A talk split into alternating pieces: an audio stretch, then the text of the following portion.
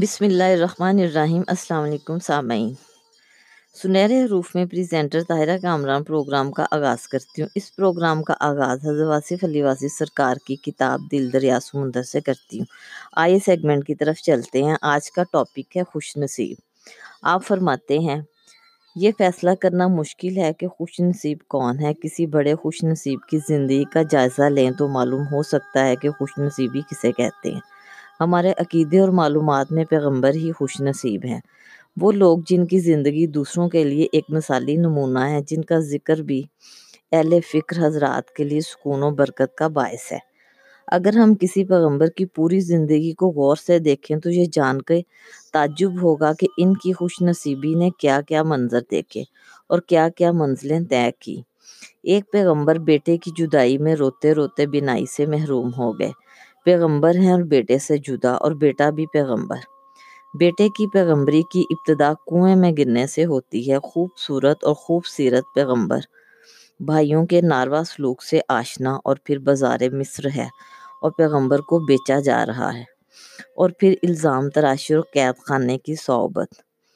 معصوم ہیں لیکن مقید۔ مصر کا مالک مصر کے قید خانے میں۔ عجب حال ہے، علم والے ہیں، عزت والے ہیں، مرتبے والے ہیں۔ حسن والے ہیں۔ اللہ کے اتنے قریب ہیں کہ قرآن میں آپ کے تذکرے ہیں۔ آپ کا ذکر حسن القصص ہے۔ آپ کا حسن مثالی ہے خوش نصیبی کی انتہا ہے۔ ایک اور پیغمبر خوش نصیب پیغمبر کم و بیش ہزار سال تک اللہ کے دین کی تبلیغ فرماتے ہیں۔ دین کی خدمت کرتے ہیں اور آخر کار اپنے بیٹے کو طوفان کی نظر ہوتے دیکھتے ہیں۔ التجا کرتے ہیں خدا سے، التجا کہ میرا بیٹا بچا لو۔ حکم خدا بندی آتا ہے کہ بیٹا، جب باپ کے عقیدے پر ہی نہ ہو تو کیا بیٹا؟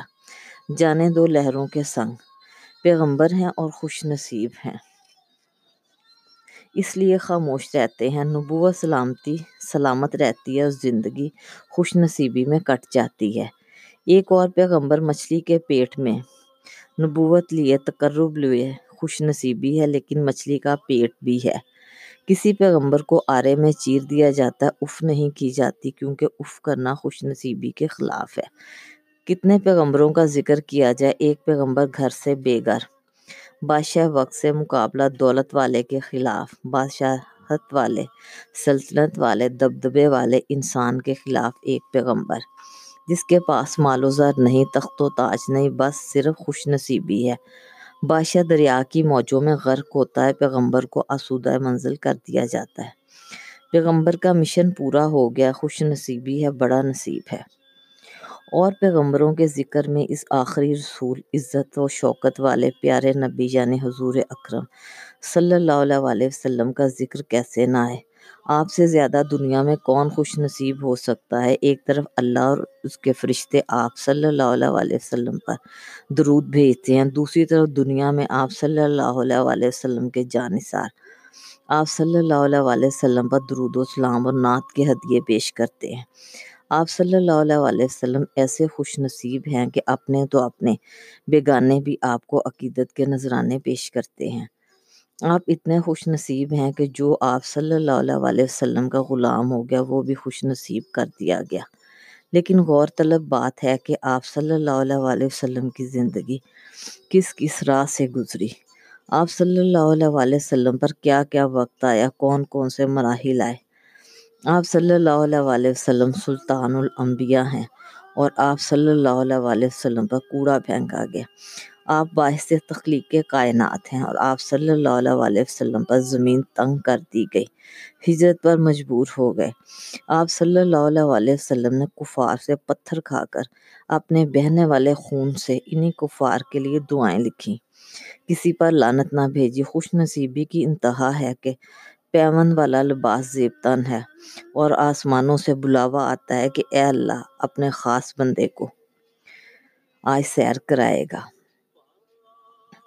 کیا کیا نہ دکھائے گا، کیا کیا نہ بتائے گا، کیا کیا نہ آشکار ہوگا، سب کچھ ہوگا، سب ماضی سے ملاقات ہوگی اور مستقبل کے بھی جلوے آشکار ہوں گے۔ امت کے لیے دعائیں منظور ہوں گی رفتوں کو مسافت طے ہوگی۔ کعبہ کوسین بلکہ اس سے بھی آگے۔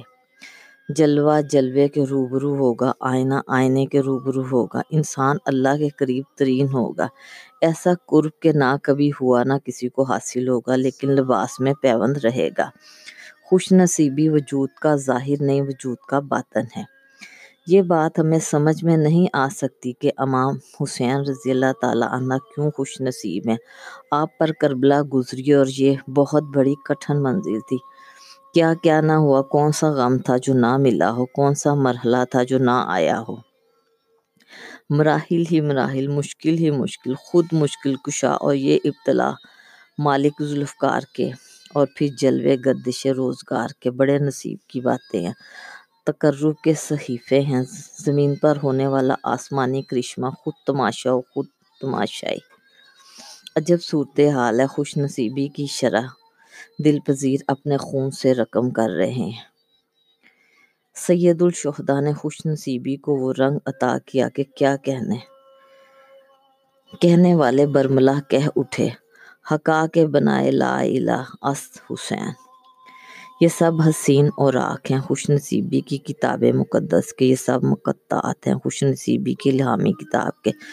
کون جانے اور کون سمجھے۔ علم کے مخفی خزانوں کی کنجیاں ہیں۔ ان خوش نصیبوں کے پاس ساکی کوثر ہیں دریا کے کنارے برپا ہیں اور دریا کے کنارے پر پیاسے ہیں۔ یہ سب راز ہائے سربستہ کی کرشمہ کاری ہیں۔ آج کا انسان کیا جانے کہ خوش نصیبی کیا ہے؟ آج کسی کو غریبی اور پیغمبری اکٹھی مل جائے تو وہ پیغمبری سے استعفیٰ دے دے۔ اگر آج کے انسان کو دولت و خدا میں سے ایک کو چننا پڑے تو وہ دولت قبول کر لے گا۔ دل اور شکم کا قصہ تو اقبال نے فرما دیا کہ دل کی آزادی، شہنشاہ شکم، سامان موت۔ آج کا انسان صرف دولت کو خوش نصیبی سمجھتا ہے یہی اس کی بد نصیبی کا ثبوت ہے۔ آج کا انسان جب مسلمان، زندگی فرعون کی پسند کرتا ہے اور عاقبت موسیٰ کی بد قسمت ہے، آج کا انسان آسائشوں کا گرفتار، نمائشوں کا پرستار، آرائشوں کا پجاری، علائشوں کی بیماری میں کرا رہا ہے۔ اس کا دل بجھ چکا ہے، لیکن اس کے مکان میں کم کمیں روشن ہے۔ وہ لذت وجود کی لانت میں گرفتار ہے۔ اسی کسی بڑے مقصد سے تعارف نہیں، وہ صرف سینچریاں ہی بناتا ہے، پھر کلین بولڈ ہو کر رخصت ہو جاتا ہے۔ آج ترقی کو مدعائے حیات سمجھا جا رہا ہے۔ ترقی کیسی ترقی؟ کس سے ترقی؟ کس پر ترقی؟ خوراک کی بجائے دوائی کھانے والا انسان کیا ترقی کرے گا؟ آسمان زیر قدم آ گیا۔ آسمانوں کی راہ ڈھونڈنے والا دل کی دنیا ویران کر چکا ہے۔ انسان انسان سے اجنبی ہے، اپنے آپ سے بیگانہ مقصد حیات سے بے خبر۔ خوش نصیبی کے مفہوم سے نا آشنا۔ خوش نصیبی کسی شے کا نام نہیں، سماجی مرتبے کا نام نہیں، بینک بیلنس کا نام نہیں، بڑے بڑے مکانوں کا نام نہیں۔ خوش نصیبی صرف اپنے نصیب پر خوش رہنے کا نام ہے۔ کوشش ترک کرنے کا مقصد نہیں۔ کسی خوش نصیب نے آج تک کوشش ترک نہیں کی، لیکن یہ کوشش با مقصد ہونی چاہیے۔ ایسی کوشش کہ زندگی بھی آسان ہو موت بھی آسان ہو۔ دنیا بھی اچھی ہو اور وہ دنیا بھی بہتر۔ ایسی زندگی کہ ہم بھی راضی رہیں، ہماری زندگی پر خدا بھی راضی ہو۔ خوش نصیبی ایک متوازن زندگی کا نام ہے، نہ زندگی سے فرار ہو، نہ بندگی سے فرار ہو، ایک ایسا انداز کے نہ لالچ ہو، نہ کنجوسی، نہ بخل۔ لالچی انسان پیسے گنتا رہتا ہے، جمع کرتا ہے اور آخر کار عذاب کی گرفت میں آ جاتا ہے۔ کنجوس اپنی دولت کے استعمال سے محروم ہے، وہ کسی کے مال کی حفاظت کرتا رہتا ہے۔ استعمال کا حکم نہیں اور بخیل اپنے مال سے کسی کو کچھ نہیں دیتا۔ وہ ایسا سورج ہے جس کی روشنی نہیں، ایسا دریا ہے جس میں پانی نہیں۔ ایسا انسان ہے جس میں انسانیت نہیں۔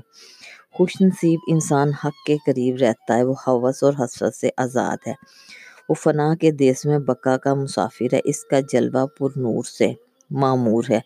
وہ اپنے آپ پر راضی، اپنی زندگی پر راضی، اپنے حال پر راضی، اپنے حالات پر راضی۔